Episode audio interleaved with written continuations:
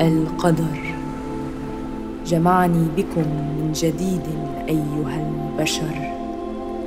مغامراتكم أتت بكم إلى سطحي. لستم الأوائل، لا. أتعرفون عن السندباد شيئاً؟ لعلي أخبركم إحدى حكاياته.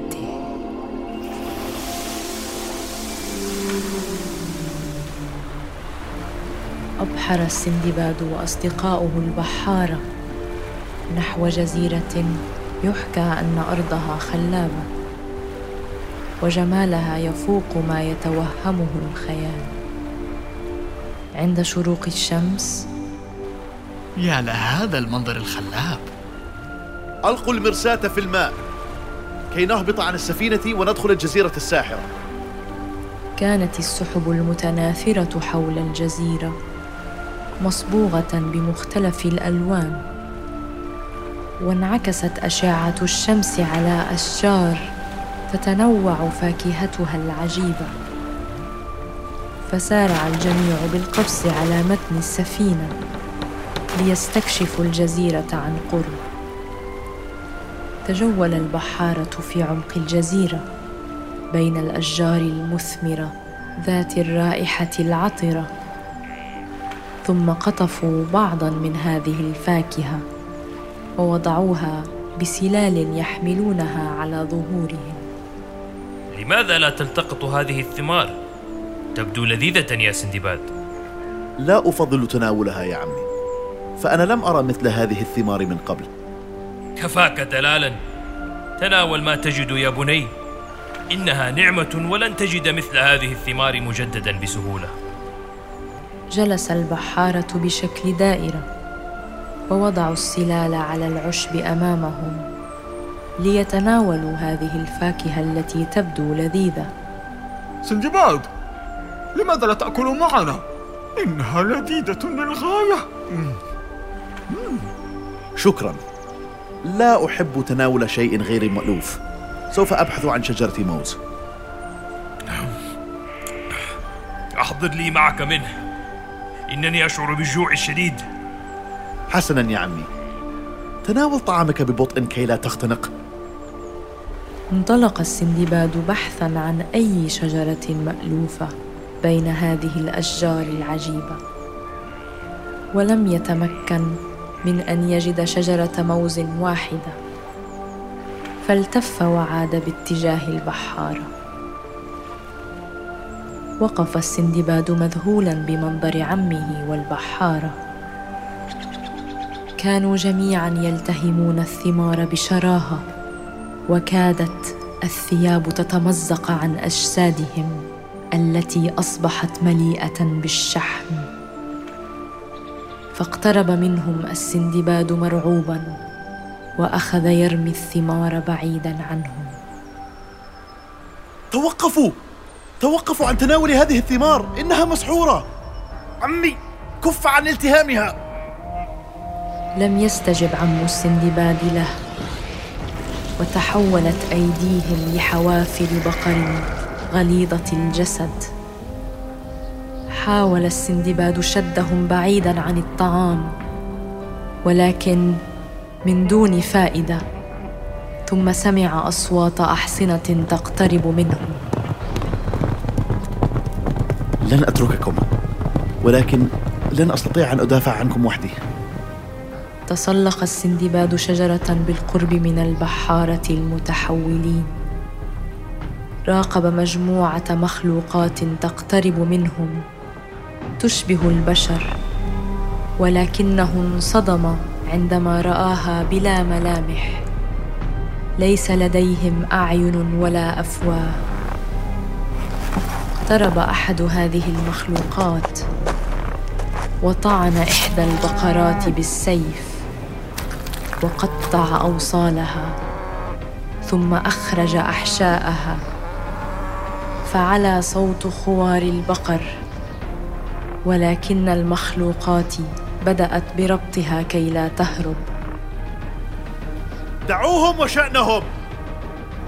رفعت المخلوقات رؤوسها نحو السندباد واقتربت من الشجرة، وإذ بسهم يخترق جسد أحد هذه المخلوقات، وسهام أخرى قادمة من خلف الأشجار. أصدر أحد هذه المخلوقات كلاماً واضحاً، ولكن من بطنه: إنها تلك الأقزام الحقودة، يركبوا أحصنتكم بسرعة. هجمت مجموعة أقزام على المخلوقات بسهام حادة، وأخذوا يتعاركون مع بعضهم بعضا.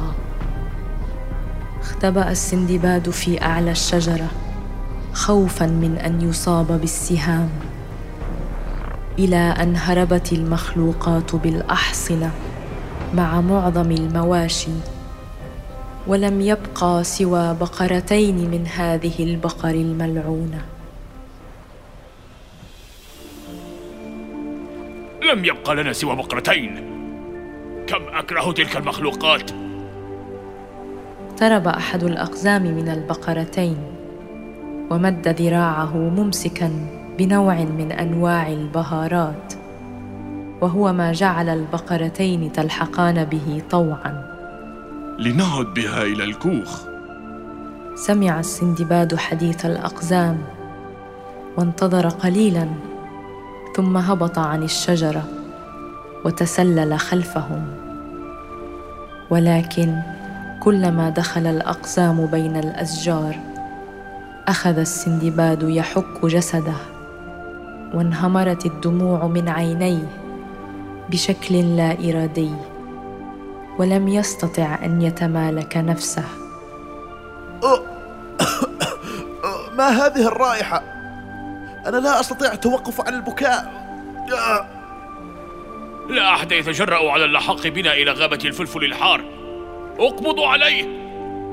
ألقى الأقزام حبلاً ذا أطراف مربوطة بحجارة ثقيلة، فالتف الحبل حول قدمي سندباد، مما جعله يسقط على الأرض. تكلم! لماذا كنت تتبعنا؟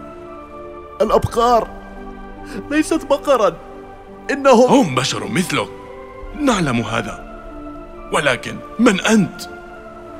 دعنا نتركه هنا، سوف يغمى عليه من شدة البكاء الهستيري. لا، أرجوك، إن هاتين البقرتين هما عمي وصديقي، لا تقتلهما. من قال أننا سنقتلهما؟ سيعيشان في مزرعتنا. لا يمكنهما البقاء على هذا النحو، إن عمي هو عائلتي الوحيدة، يجب أن تكون هناك طريقة كي أغمي عليه. ضعه على الأرض، يبدو مسالما، ولكن لا تفك أسره، وشد ربطة الحبل حول يديه. حمل الأقزام السندباد المغمى عليه، ووضعوه فوق البقرة، ثم عادوا به إلى كوخهم في الغابة. جلس الأقزام الخمسة أمام مدفأة بسيطة على كراس صغيرة الحجم، بينما كان السندباد مرمياً على الأرض بجانبهم. إنه يستيقظ، فلنضرب رأسه كي يغمى عليه مجدداً. دعه وشأنه يا ليث. يا لفضولك يا فهد الذي يقحمنا دائماً في المشاكل، أنت تثير غضبي. ولا أين أنا؟ عمي، أتوسل إليكم، ماذا فعلتم به؟ عمك يستمتع بالحشيش في الخارج مع بقية الحيوانات وراء الكوخ، لا تقلق، إنه سعيد للغاية. أرجوكم، هل من طريقة لإبطال مفعول هذا السحر؟ سوف أفعل أي شيء لإنقاذهم، ولكم مني ما تطلبون بعد ذلك. لن تستطيع أن تسترد عمك كما كان. المخلوقات سرقت منا الببغاء المسؤول عن سحر هذه الجزيرة، ولا تستطيع فك السحر ما دام معهم. ببغاء؟ كيف يتحكم بالجزيرة؟ على كل، سوف أسترجع لكم الببغاء من تلك المخلوقات. انظر إلى هذا الفتى، نحن نحاول من سنين أن نسترجع الببغاء وهو الآن يريد أن ينقذ الموقف بكل بساطة. إنه لا يقصد يا ليث. اسمع يا فتى، منذ أن أسرت تلك المخلوقات الببغاء تحول كل شيء على هذه الجزيرة إلى سحر سام وخبيث. كنا نعيش بسلام عندما كان الببغاء حراً طليقاً، وكانت جميع الكائنات في هذه الجزيرة تحترم بعضها البعض، إلى أن أتت تلك المخلوقات عديمة الإحساس والوجه وقامت بلعن هذه الجزيرة. أصبح كل من يزورها يتحول لنوع من المواشي التي لا حولة لها ولا قوة. أنت محظوظ أنك بقيت سالماً يا... ما اسمك؟ اسمي سندباد. دعوني أحاول أن أجد طريقة لمساعدتكم لتحرير الببغاء. لقد حاولنا بشتى الطرق، ولكن لم نستطع يوماً الاقتراب من الببغاء كي نحرره. حتى بشجر الفلفل الحار الذي يدفع الشخص للبكاء الهستيري. إن تلك الرائحة تأتي من أوراق الشجر، وليس هناك طريقة كي نستخلصها لنستخدمها للهجوم عليهم. يمكننا صنع قنابل تصدر رائحة الفلفل كي تفقد المخلوقات سيطرتها على الببغاء. قنابل؟ كيف؟ لدينا بعض المتفجرات البسيطة في السفينة، قد يكون مفعولها قوياً إذا صنعنا مسحوقاً من هذه الأشجار وربطناه بالقنابل من السفينة. ما رأيكم؟ إنها فكرة رائعة، ولكن علينا أن ننفذ الخطة بسرعة قبل فوات الأوان.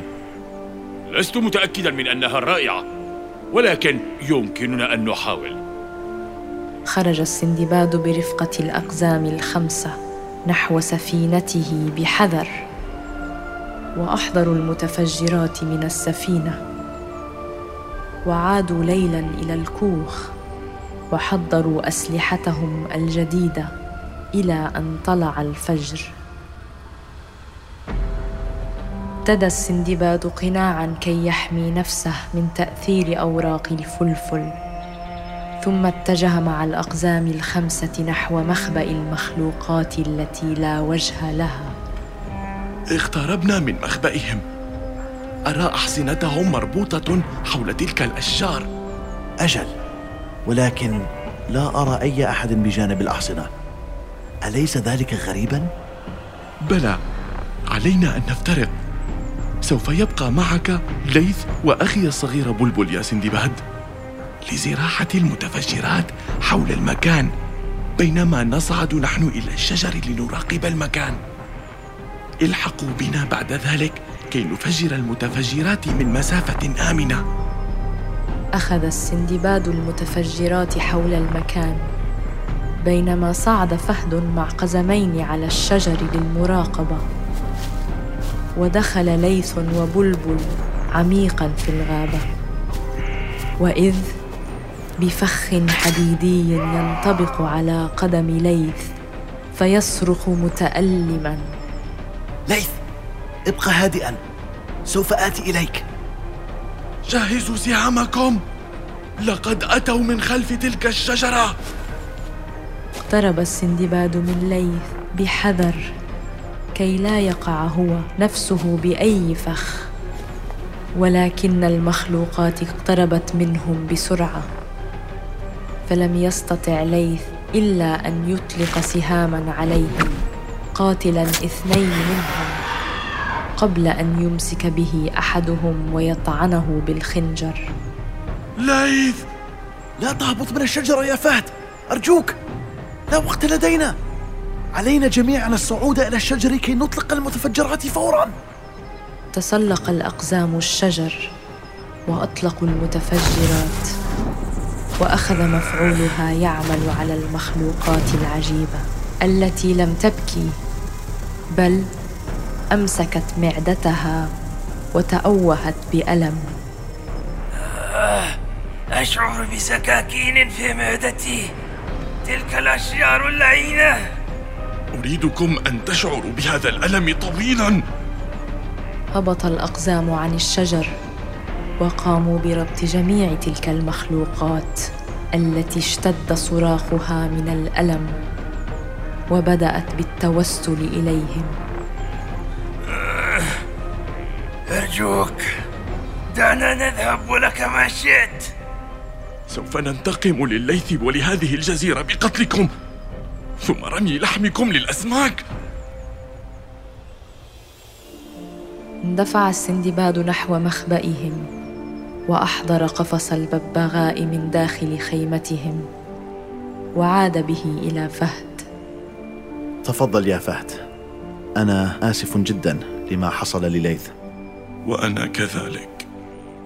أخذ فهد القفص من السندباد ونظر في داخله، فوجد أن الببغاء نت فريشه وبات لونه باهتاً من شدة حزنه.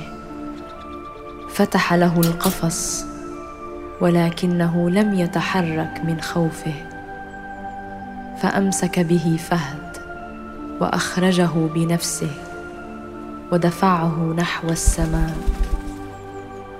وإذ بأجنحة الببغاء تتحول إلى أجنحة ملونة ذي حجم هائل.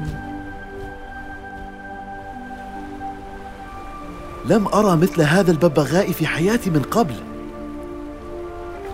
رفرف الببغاء بجناحيه بقوة، فأخذ الهواء يتحرك من تحت أجنحته، واندفعت رياح سحرية بين الأشجار لتبطل مفعول اللعنة. اذهب إلى الكوخ يا سندباد، سوف تجد عمك وصديقك سالمين. علينا أن نبقى هنا للتخلص من هذه الوحوش. وجد السندباد عمه وصديقه عند الكوخ، فاحتضن عمه بقوة. عمي، ما بك يا سندباد؟ أنت لا تتذكر ما حصل؟ روى السندباد القصة إلى عمه وصديقه، ثم راقبوا مراسم دفن ليث من سفينتهم، والحزن يملأ وجوههم. اكتفوا بالصمت احتراماً لليث وجميع البحارة الذين فقدوهم في هذه الرحلة المريرة.